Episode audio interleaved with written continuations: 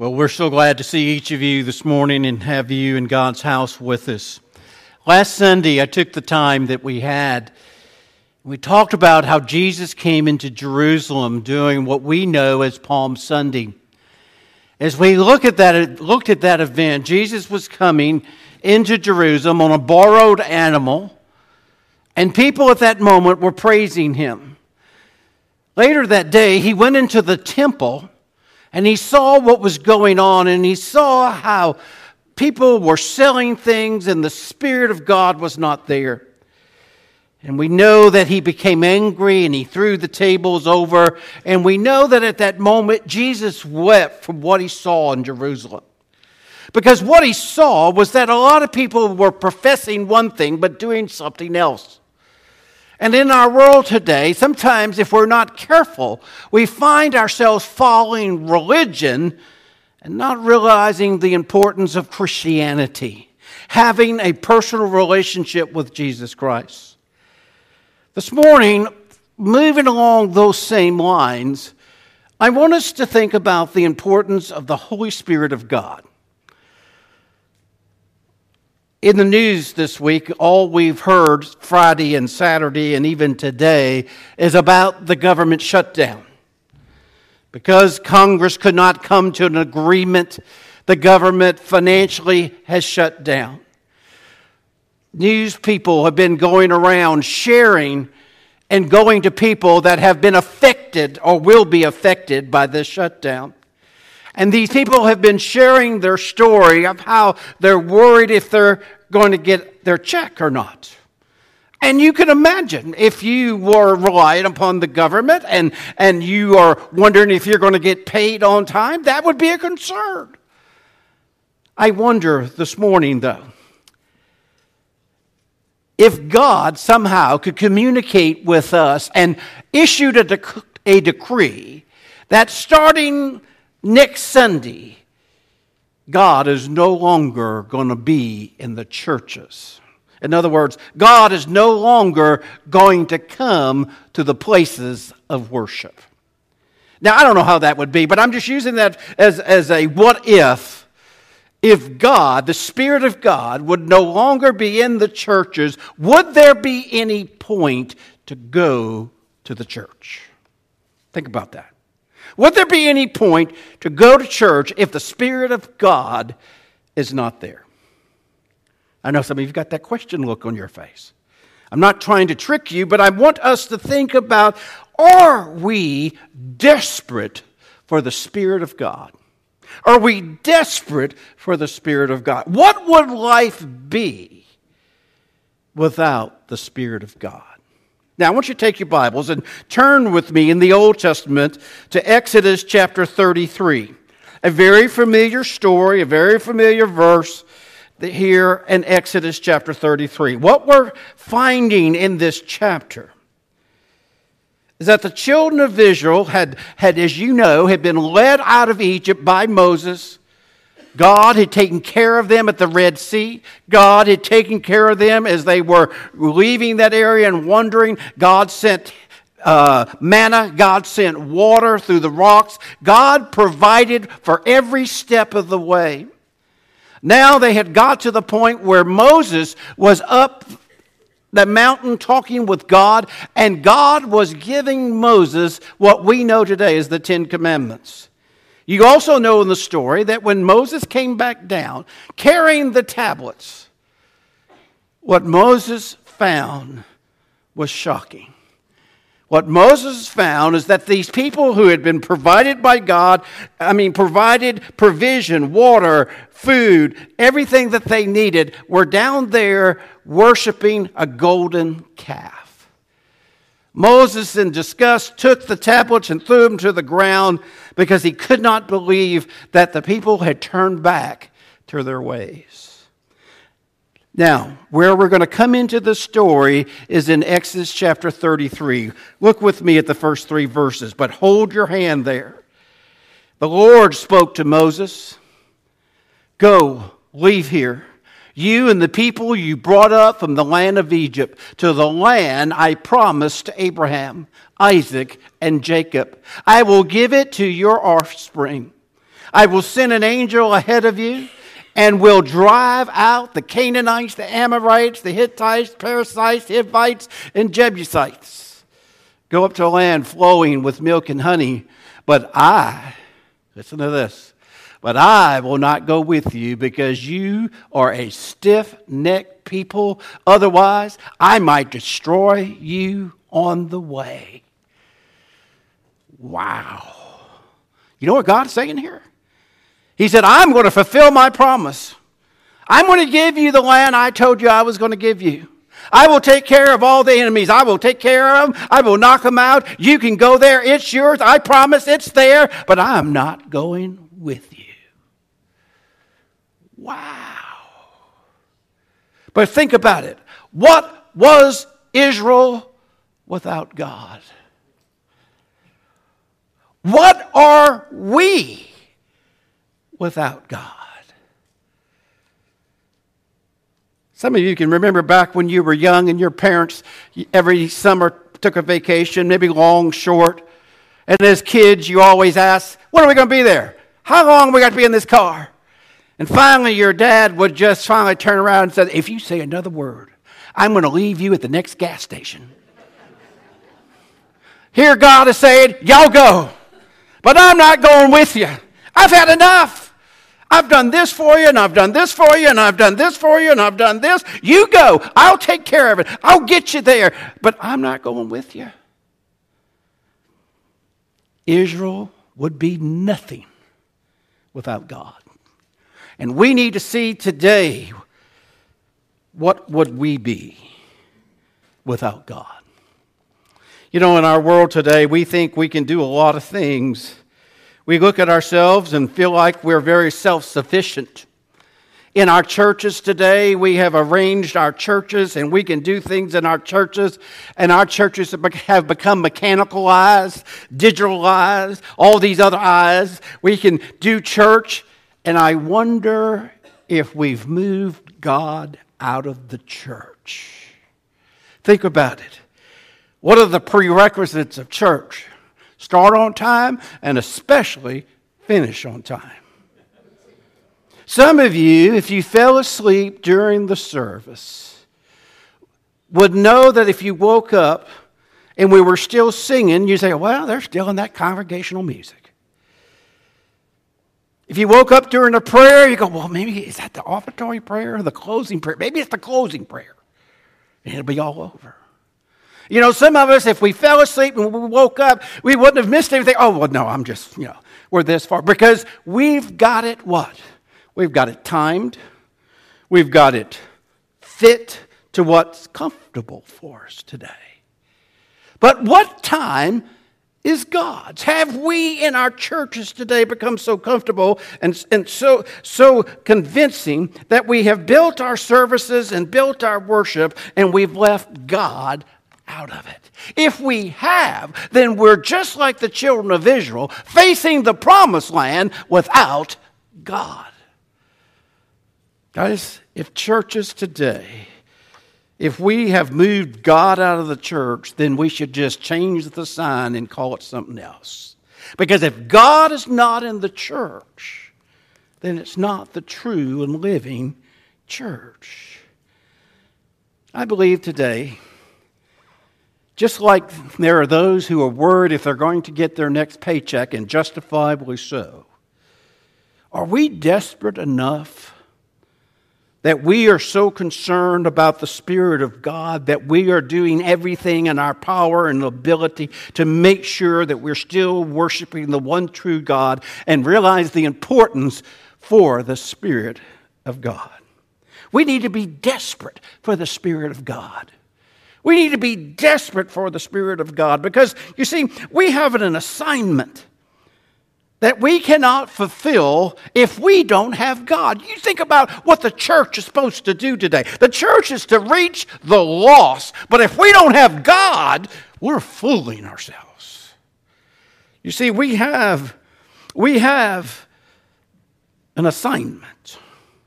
And that assignment is to reach the lost. The church is a place for the sick. The church is a place to help people come and maybe get rebalanced or find their direction or find the help that they need. It's not us. They need Jesus. And if the church doesn't have Jesus, then we need to close the doors. You see, we need to strive for the Holy Spirit of God. Now, look at Moses' response. You can imagine Moses hearing this going, but look at go, go, Exodus thirty-three, go to verse twelve and thirteen. Moses said to the Lord, look, you have told me, lead these people up, but you have not let me know whom you will send with me. You said, I know you by name, and you have also found favor in my sight. But if I have indeed found favor in your sight, please teach me your ways, and I will know you and find favor in your sight. Now consider this nation is your people. Now look at verses thirteen and fourteen there. Now if I am indeed, verse fourteen, I'm sorry, then he replied, That's right, go to fourteen. Then he replied, my presence will go with you, and I will give you rest. Moses was saying there, Lord, if you want me to lead these people, who are you going to send with me? I, I know you by name, and you have found favor with me, but Lord, what did he say? Teach me your ways. Teach me your ways. Have we become so advanced in our society today and in our religious life that we no longer need the teaching of God? Have we become so all-knowing and, and so, well, we, Lord, we've done this for so long. We know what we need to do.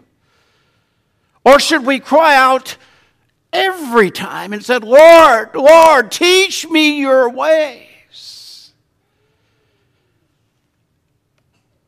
I believe in our world today, as it is changing, we need to be reminded of the ways of God every day.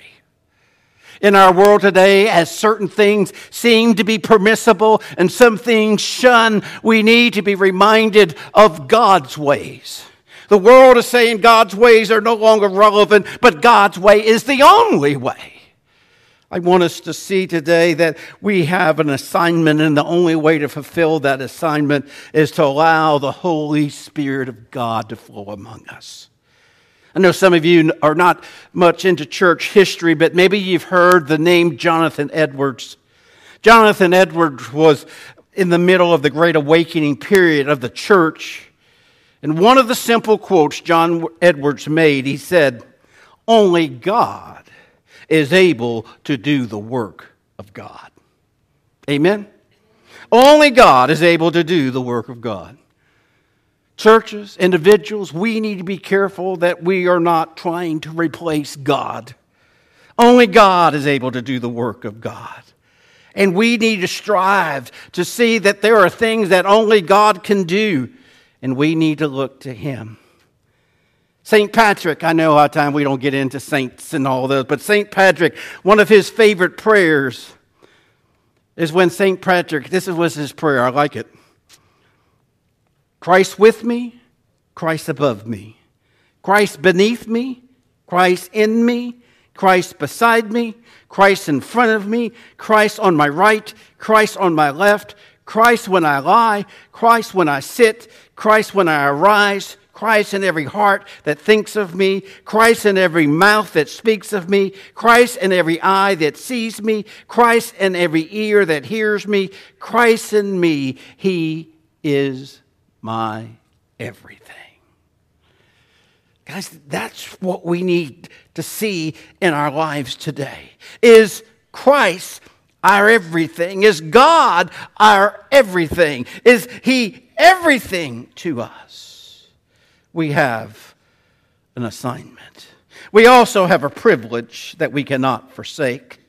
We have a privilege as a child of God, not to make us, in the sense, above someone else, but for us to, to, to lead out and, and to show people We have a privilege that we cannot forsake. We need to see that we have found favor, and we need to realize the intimacy that God and Moses had and how we need to have that same intimacy. God said he knew the voice of Moses. Still today, we know time after time.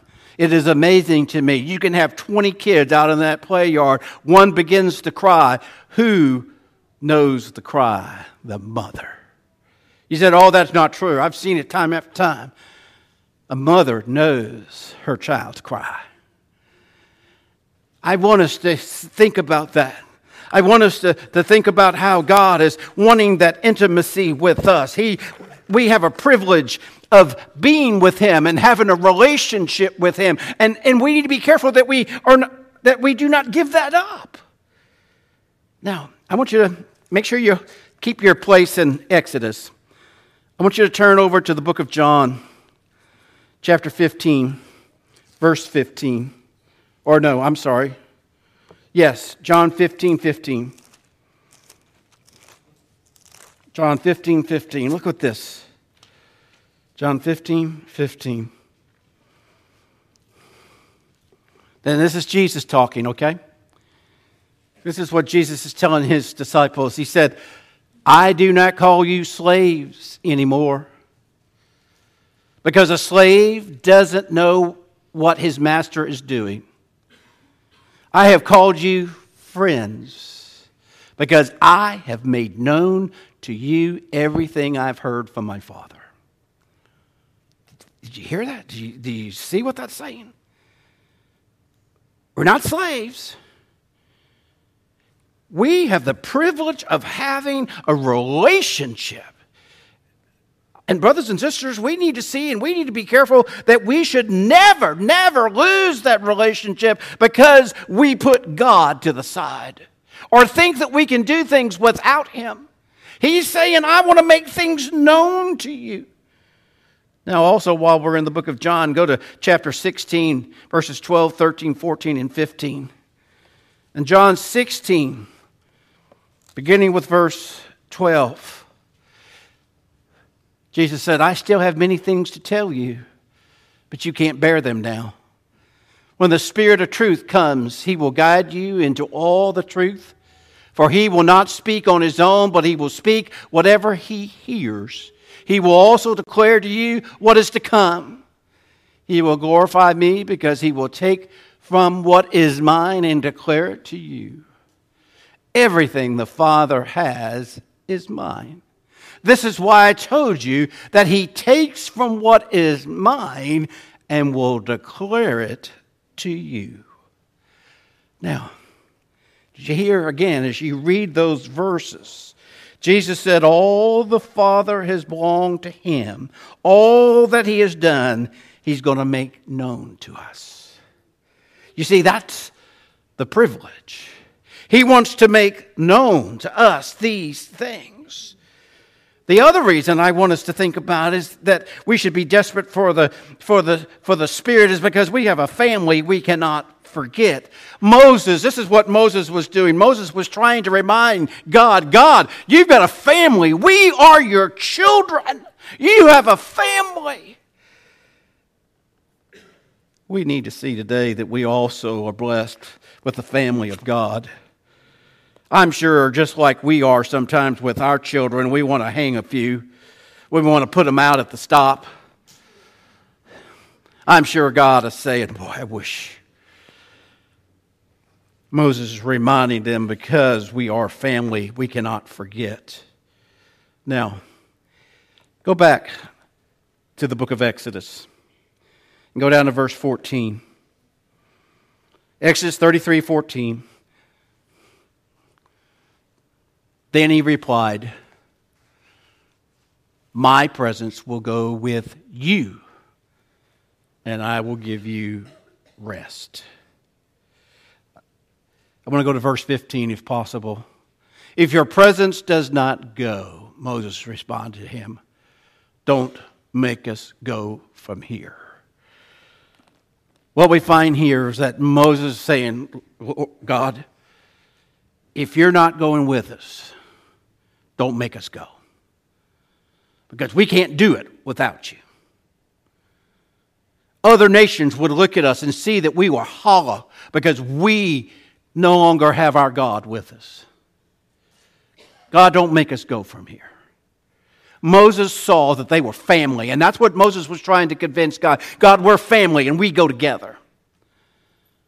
Now, we find a little later, what did Moses ask for? He said, God, I want to see you face to face.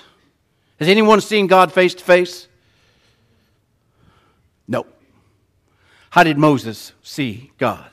God hid him in the cleft of the rock, and Moses could just see in the sense of the reflection behind him. He couldn't see him face to face. No one can. But here's something we're forgetting. Here's something we're for- forgetting today. Through Jesus Christ, the verses we just read in John fifteen and John sixteen, what did it say? Jesus is telling us what? I am showing you everything of the Father. I am allowing you, see, you can see God through me. Wake up, church, we can see God through Jesus Christ. That's what Jesus was revealing to his disciples. That's what he was revealing to mankind. We can see God through Jesus. This is what Jesus is doing. And we're part of that family, and we need to see how God has brought us together. I also want us to see that we need to be desperate for God or for the Spirit of God is because we have a God that we cannot. Let me just put it this way. We've got a God you can't put in a box. You can't put God in a box. He's bigger than any box you have. Uh, this Christmas season, I was amazed of some of the big boxes that came to our house. I didn't know they made boxes that big, but they they they do. Well, let me tell you something. You can find the biggest box in the world, but you can't put Jesus in it or God in it because he's bigger than that. In the sense of his being, his awesomeness, his knowledge. Do you think, do you think we know everything there is about God? Do you think we're even close? We can't fathom. Because we have a God that is so big. In verse seventeen, the Lord said to Moses, Moses, I will do the very thing you asked because I am pleased with you and I know you by name. I will do this very thing you've asked, for you have found favor. What does that tell us about God? Guys, what do we need? We need Jesus. We need to allow Jesus to reveal his Father to us in a way that we realize that we don't want anything else but that. In other words, we don't want this or that. We want God through Jesus Christ. Because he is the only one that's going to give us the truth and, and be able to see God in a way that we've never been able to see God before. You see, if we're not careful, we can make churches and we can make worship service and, and we can make things, but do we have the true and living God in the sense of, please, Lord, may your Spirit never leave us. And may we yearn for that. May we cry for that, that the Spirit of God is in this place and in your life. Let's pray. Lord, we thank you. We love you. But Lord, I pray this morning that we would see the importance of being desperate for your Spirit because, Lord, if we don't have you, there's no need for us to continue. We would be hollow inside. We would not have true meaning. Lord, may we see that in all that we do, we need you, the Spirit of the living God. Lord, begin with me. Begin with us, Lord, that we would desire and cry out for the Spirit of the living God to flow among us and flow among our churches. Lord, we ask this in your Son's name. Amen.